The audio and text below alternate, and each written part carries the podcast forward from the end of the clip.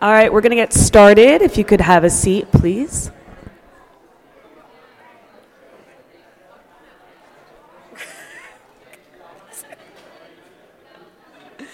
In the name of the Father, the Son, the Holy Spirit, one God, amen. Okay, hello, good morning. Hi, everybody. we. I'm, sure we're much more awake now than, oh my goodness, this morning was so hard. Um, okay, so I'd like to start out with a little scenario. I think he did. George, we're starting? We started? Okay. Um, so I'd like to start with a scenario. Many of us are parents. Um, we're also kids once, so I think we can relate here. So let's say you have your child, they were like when they were younger. They're like, you know, on the bed or like on a chair or something, and you hold out your hand, you say, jump. Do they jump? Yeah, they jump. Do they go, uh, are you gonna catch me? No, they jump. They may, if they're a little older, go, mm, I'm gonna catch me, and then they do it anyway. They'll jump, right?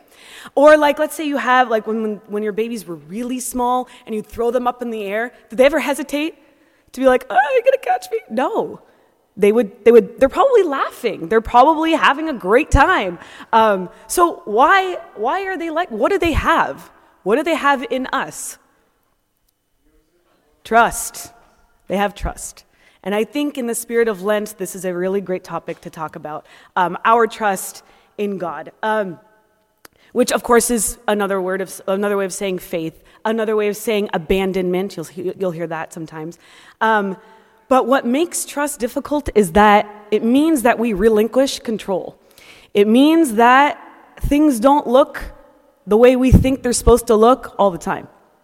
Um, we get scared, we get uneasy, we don't really like surprises when it comes to like our life, right? Um, there's this book I really love called Gift of Faith, and there's this line in there that I was like, oh, perfect. And he says, maybe you are afraid to abandon yourself to him because you are afraid of what he may do with you. Okay, again, maybe you are afraid to abandon yourself to him because you are afraid of what he may do with you. So many times I feel um, if I say, okay, God, your will, not mine, but I'm a little scared. Like, I, I don't know what that's going to be like. I don't know what that actually means or what it's going to look like. Um, and sometimes I'll be like, okay, okay, God, I, I, trust you, but can you make it look like this, this, this, this, this? Can you make it be like this, this, so that I'm sure? Um, and so, like, we're kind of putting conditions on that. So, um, there's a story uh, about Mother Teresa and uh, a priest by the name of Father John Kavanaugh. We've heard this before. I think several of us have heard this before, but I think it's worth repeating here. And, and when we're talking about things like clarity or things like trying to figure out what's going to happen next. Okay, so it says When the brilliant ethicist Father John Kavanaugh went to work for three months at the House of the Dying in Calcutta, he was seeking a clear answer as to how to best spend his re- sorry, how to best spend the rest of his life. On the first morning there, he met Mother Teresa. She asked, And what can I do for you? Kavanaugh asked her to pray for him. What do you want me to pray for? She asked. He voiced the request that, he had, that had borne thousands of miles from the United States, because that's where he was from, and he was traveling to see her. He said, Pray that I have clarity. She said firmly, No, I will not do that. When he asked her why, she said, Clarity is the last thing you are clinging to and must let go of. Clarity is the last thing you are clinging to and must let, go, must let go of. When Kavanaugh commented that she always seemed to have clarity that he longed for, she laughed and said, I have never had clarity. What I have always had is trust. So I will pray that you trust God. So, craving clarity, we attempt to eliminate the risk of trusting God. Fear of the unknown path stretching ahead of us destroys that childlike trust in the Father's active goodness and unrestricted love. So, like I said, we think it's risky, we're scared, we don't know what He's gonna do with us, we don't, don't know what it's gonna look like. Um, and, and, and sometimes we forget, too, that we forget what, how He's worked with us in the past. We forget what his love looks like because we're too busy trying to make it look the way we want it make it look like, like ours. And we've heard this verse in Isaiah, for my thoughts are not your thoughts, nor are my ways, nor are your ways my ways, says the Lord. For as the heavens are higher than the earth, so are my ways higher than your ways, and my thoughts than your thoughts.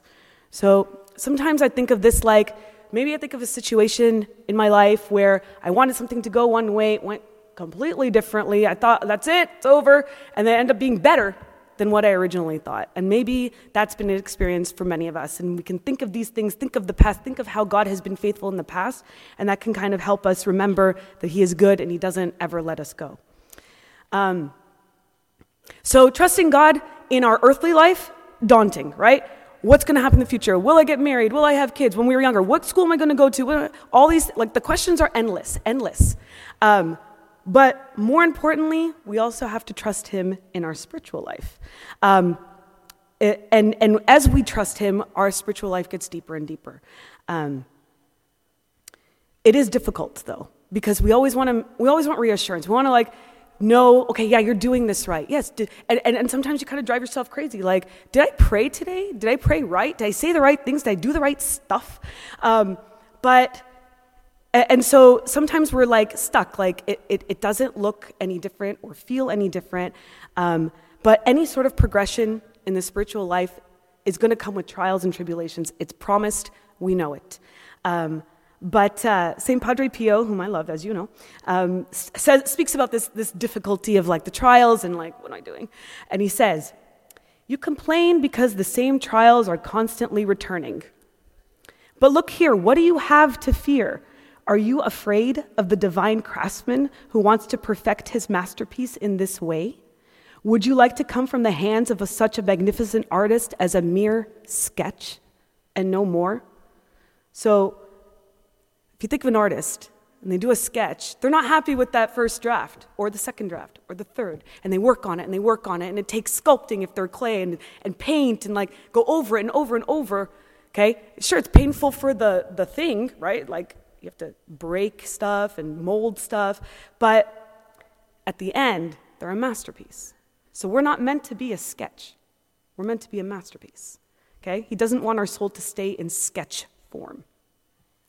Um, Sister Ruth Burrows, if you don't know her, get to know her. She's amazing. Um, she wrote this book uh, called uh, to believe in Jesus. And there's a whole thing that she writes about trusting in accepting whatever God gives you, whatever comes um, in His providence. And, uh, and here's what she says She says, Those who are steadily moving towards holiness live abandoned to God, seeking Him and not themselves. This means, in practice, that they accept a life of mystery and insecurity, things we don't like. Uh, the ideas they have formed of God and his ways are turned upside down. Nothing makes sense. All seems meaningless, and what spiritual life they thought they had disappears. Remember this verse, right, in Isaiah that says, For my thoughts are not your thoughts, nor are your ways my ways, right? It's the same idea. So we think we know, we rely on ourselves, um, and then, but then the more we trust, the more we see, maybe I wasn't so right. It's kind of like when we were kids um, and our parents said, No, you can't do this. No, you can't go there. Like, but I want to, and I want to do it, and it's the best. And we get mad. And then later, maybe they were right, you know? And, uh, or like when our kids do this to us, and we're like, just, just trust me. I know what I'm talking about. I've been through this, right? But we still, our kids are still argue with us, or will still argue, whatever it is. Um, so that's part of it. And so then she says, to themselves, the people who are working towards holiness, uh, they seem no different from those who, with regard to God, live casually. Far from seeing themselves growing in insight and closer to God, the opposite happens. So that's kind of unsettling a little bit because you think, okay, I'm going to trust God, I'm going to do everything, and then it doesn't feel different. You actually feel worse. You feel you like you're going backwards. Okay? Um, and the closer we get to God, the more we realize who we are in front of Him. And so it, it, it's, it's a little bit scary, but there's also a part that's liberating. And it's, it's this thing that, like Mother Teresa said, I didn't have clarity, I just had trust, and she just kept going forward. And it says, so uh, again, Sister Ruth Burrows, nevertheless, they go on. So no matter, even though they felt like not so good, didn't seem like they were doing anything forward, they still go on, pursuing their path, relying blindly on God, even though He seems not to be there. They are, they are beset by their weaknesses of all kinds and fail to make a good show in their own estimation. All they do seems paltry and shabby. Even their sufferings are not worthy of the name. They have nothing to fall back on, nothing within themselves to assure them that all is well. And then here's the part nothing except the one thing which is everything faith in God's goodness and fidelity. Faith in God's goodness and fidelity. They are willing to take the risk of trusting that all is well, that it makes sense, simply because God is good and is their father. That's it. That's the only reason. God is good. He's my father. He's done this for me in the past. He's faithful. That's all I need. It's not easy, but that's, that's kind of, you know, a goal that we can have. Um, we may not feel at the emotional level, but certainly at the spiritual level, that's what's happening. Um, she does go deeper, of course. Sister Ruth Biller, she's, she's kind of a tough love kind of lady, but like she has good things. Um, and she says, okay, so then when, once you say, okay, I'm going to surrender, go for it, God. I trust you. Do what you want. She says, they're willing to take the risk, leap into the dark. That's what faith means. Trust, same idea. They lay the whole burden of themselves, how they stand with God, their spiritual life on God.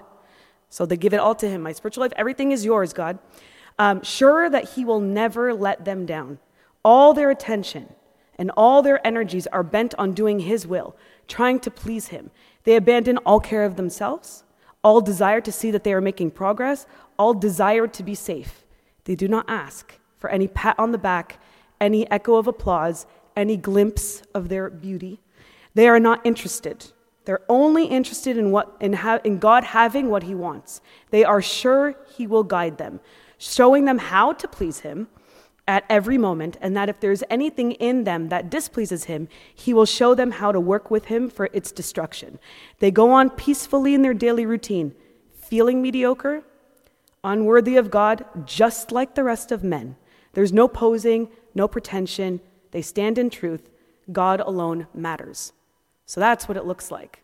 Don't try to look, we're not supposed to try to look for, am I doing the right thing? Am I making progress? Am I doing, as long as we trust and we have good intention, then that's it. And God is not passive. He's not gonna, he's not gonna sit there and go, okay, thanks for trusting me. Okay.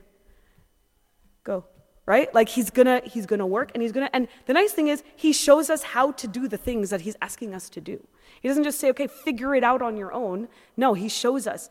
Um, and, and, he shows how to how to accept his providence. And if we do something wrong or there's something that's not quite there, then he'll turn it and make it for good in some way. Um, there's this other spiritual writer that I really like, and uh, he takes this to a different, a different kind of analogy of playing on the beach, playing in the shores. And he says, It is time to stop playing on the shores in mediocrity with the water up to our knees. So, where it's comfortable, right? I'm on the shores, I'm not, I can still touch the ground with my feet, I'm still good. I'm gonna stay here, I'm comfortable here. He's saying it's time to be uncomfortable. It's time we must stop doing the things that do not bring any practical consequences to our life. Deep down in our soul, we're probably afraid of losing control, of letting Him be the one to direct our boat, our life. We are at the shore, but God waits for us deep in the sea. Inner voices tell us that we should be careful, that we shouldn't go too far, that we shouldn't burn all our ships in case we have to come back. This is the voice of the prudence of the flesh, as St. Paul calls it but it's a false prudence that presents only the vision of a roof that moves down and that always finds some excuse to prevent us from giving ourselves entirely. So we're always, we're, I think we get in our own way sometimes. It's risky. We don't like risk. The life of a disciple of Christ is made of small and large acts of madness, which happens when one is truly in love. So here's that feeling again, right? We don't want to take risks. We don't like um, like we don't like not being sure, but again, the life of a disciple of Christ is making small and large acts of madness, which happen when one is truly in love. Okay, and that's that that small and large acts of madness, that abandoning our, what we want and our will and how we think things should look like, that is an act in our in our minds an act of madness. But because we love Him and because He loves us, that's why it works. And he goes on, he says, But this time the voice of Jesus has special strength in our hearts. This is the moment of faith, of prayer, of conversation with God, in order to open your hearts to the tide of grace and allow the word of Christ to pass through us with all its power. Come with me, he tells us, to the deep waters, and there you will cast your nets to fish, and obeying him will bear fruit, a great number of fishes, as it did for the disciples. Each one of us has this call to go deeper doesn't want us to be on the shore. He wants us to be in the deep with Him. So I have this small story. A lot of quotes today, I know. Um, it's a secular story, but it's a good analogy. I think it works here. It says, I recall watching, uh, this writer is talking about his perspective. He says, I recall watching a small sailboat from the pier when I was a child. It was a very beautiful sailboat. I would run around, opening cabin doors as you can imagine it, filling in my curiosity with great illusion. But then I observed that there are some doors that didn't close, and many things had grown old in time. I asked the captain, and he told me, This boat is old because it does not sail. It needs to sail. It seems that the pier was a place that hurt the boat. Since the boat was made to sail, the crash of the waves against the bows is good for it. So the boat is getting old. It's not fulfilling its duty, even though it's on the shore and do it like it's easy to just sit there but it's getting old and it's getting it's not doing it was, it was made to sail. It was made to be out on the shore out in the deep. That's what boats are. We were made to sail be out in the deep. We were made to be masterpieces not sketches. It's the same idea here. Bless you. Um, so back to when we were talking about the kids jumping into our arms like blatant disregard for their safety because they trust us but why do they trust us because who are we to them their mom, their dad, their parent. God is our Father. So, even more so, how much should we trust Him? He created us, He doesn't want us to be anything less than a masterpiece. Um, so, trusting God is tough. It's, it's, uh, and I said this a hundred times today, but there's a, I have this prayer that I think helps. And actually, can you help me pass this out? Thank you. Um,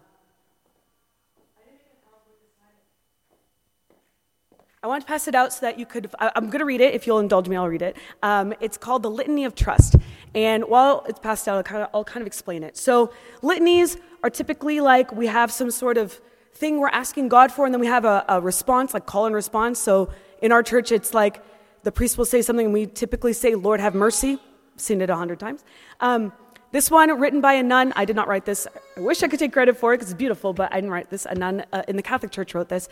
And it's kind of split in half. So the first half of it is asking God to get rid of like anxieties and fears and all these things. And after every sort of little prayer, it's deliver me, Jesus. And then the second part is asking for the grace to trust Him, to trust in His love and His providence, all those things. And that response is, Jesus, I trust in you. So I wanted to read it, but I wanted to make sure you had the words because I think it resonates better when you can read it as well. Um, so I'll just, I'll just read it. Here we go. Um, from the belief that I have to earn your love, deliver me, Jesus. From the fear that I am unlovable, deliver me, Jesus. From the false security that I have what it takes, deliver me, Jesus. From the fear that trusting you will leave me more destitute, deliver me, Jesus. From all suspicion of your words and promises, deliver me, Jesus. From the rebellion against childlike dependency on you, Deliver me, Jesus. From ref- refusals and reluctances in accepting your will, deliver me, Jesus. From anxiety about the future, deliver me, Jesus. From resentment or excessive preoccupation with the past, deliver me, Jesus. From restless self seeking in the present moment, deliver me, Jesus. From disbelief in your love and presence, deliver me, Jesus. From the fear of being asked to give more than I have, deliver me, Jesus. From the belief that my life has no meaning or worth, deliver me, Jesus. From the fear of what love demands, deliver me, Jesus. From discouragement, deliver me, Jesus. That you are continually holding me, sustaining me, loving me, Jesus, I trust in you that your love goes deeper than my sins and failings and transforms me. Jesus, I trust in you. That not knowing what tomorrow brings is an invitation to lean on you. Jesus, I trust in you. That you are with me in my suffering. Jesus, I trust in you. That my suffering, united to your own, will bear fruit in this life and the next. Jesus, I trust in you. That you will not leave me orphan and you are present in your church, Jesus, I trust in you. That your plan is better than anything else, Jesus, I trust in you. that you always hear me and in your goodness always respond to me. Jesus, I trust in you. That you give me the grace to accept forgiveness and to forgive others. Jesus, I trust in you. That you give me all the strength I need for what is asked. Jesus, I trust in you. That my life is a gift. Jesus, I trust in you. That you will teach me to trust you. Jesus, I trust in you. That you are my Lord and my God. Jesus, I trust in you. That I am your beloved one. Jesus, I trust in you. So may he help us trust him more and show him how to do so. Glory be to God. Amen. Are there any questions at all? I have a question. Of course Um, you do. so, so let's say um, we're on the shore, or we don't want to go deeper, or we're, you, you know we're just the the sketch or the rough draft, and we're okay with that. How do we decipher if for him to wanting us to go deeper or be a masterpiece that that might bring up pride or ego or where you're good at just being in the safe zone, just so you don't bring up those other vices. Like you're worried about like self-righteousness? Yes. I think that's why we never I think that's why God doesn't technic like sometimes doesn't allow us to feel that we're getting closer or that we're getting better or holier because having that self-righteous pride will take it all away. So I think that's why we feel like that aridity and that like I don't feel anything. And and you know, Mother Teresa, when she was first um, when she was first a nun, she was a nun in a different order completely, and she actually had a vision of Christ. He came to her and he said, "I want you to start a new order and serve the poorest of the poor." And so then, and she had all of these like she had several, I think, several visions, and then she prayed to forget about those, so that she would never think that she was holier than everybody else or that she was relying on that. She wanted to be blinded because of this. So I think that's I think it's in his providence that he doesn't let us feel that we're feeling that we're feeling more holy.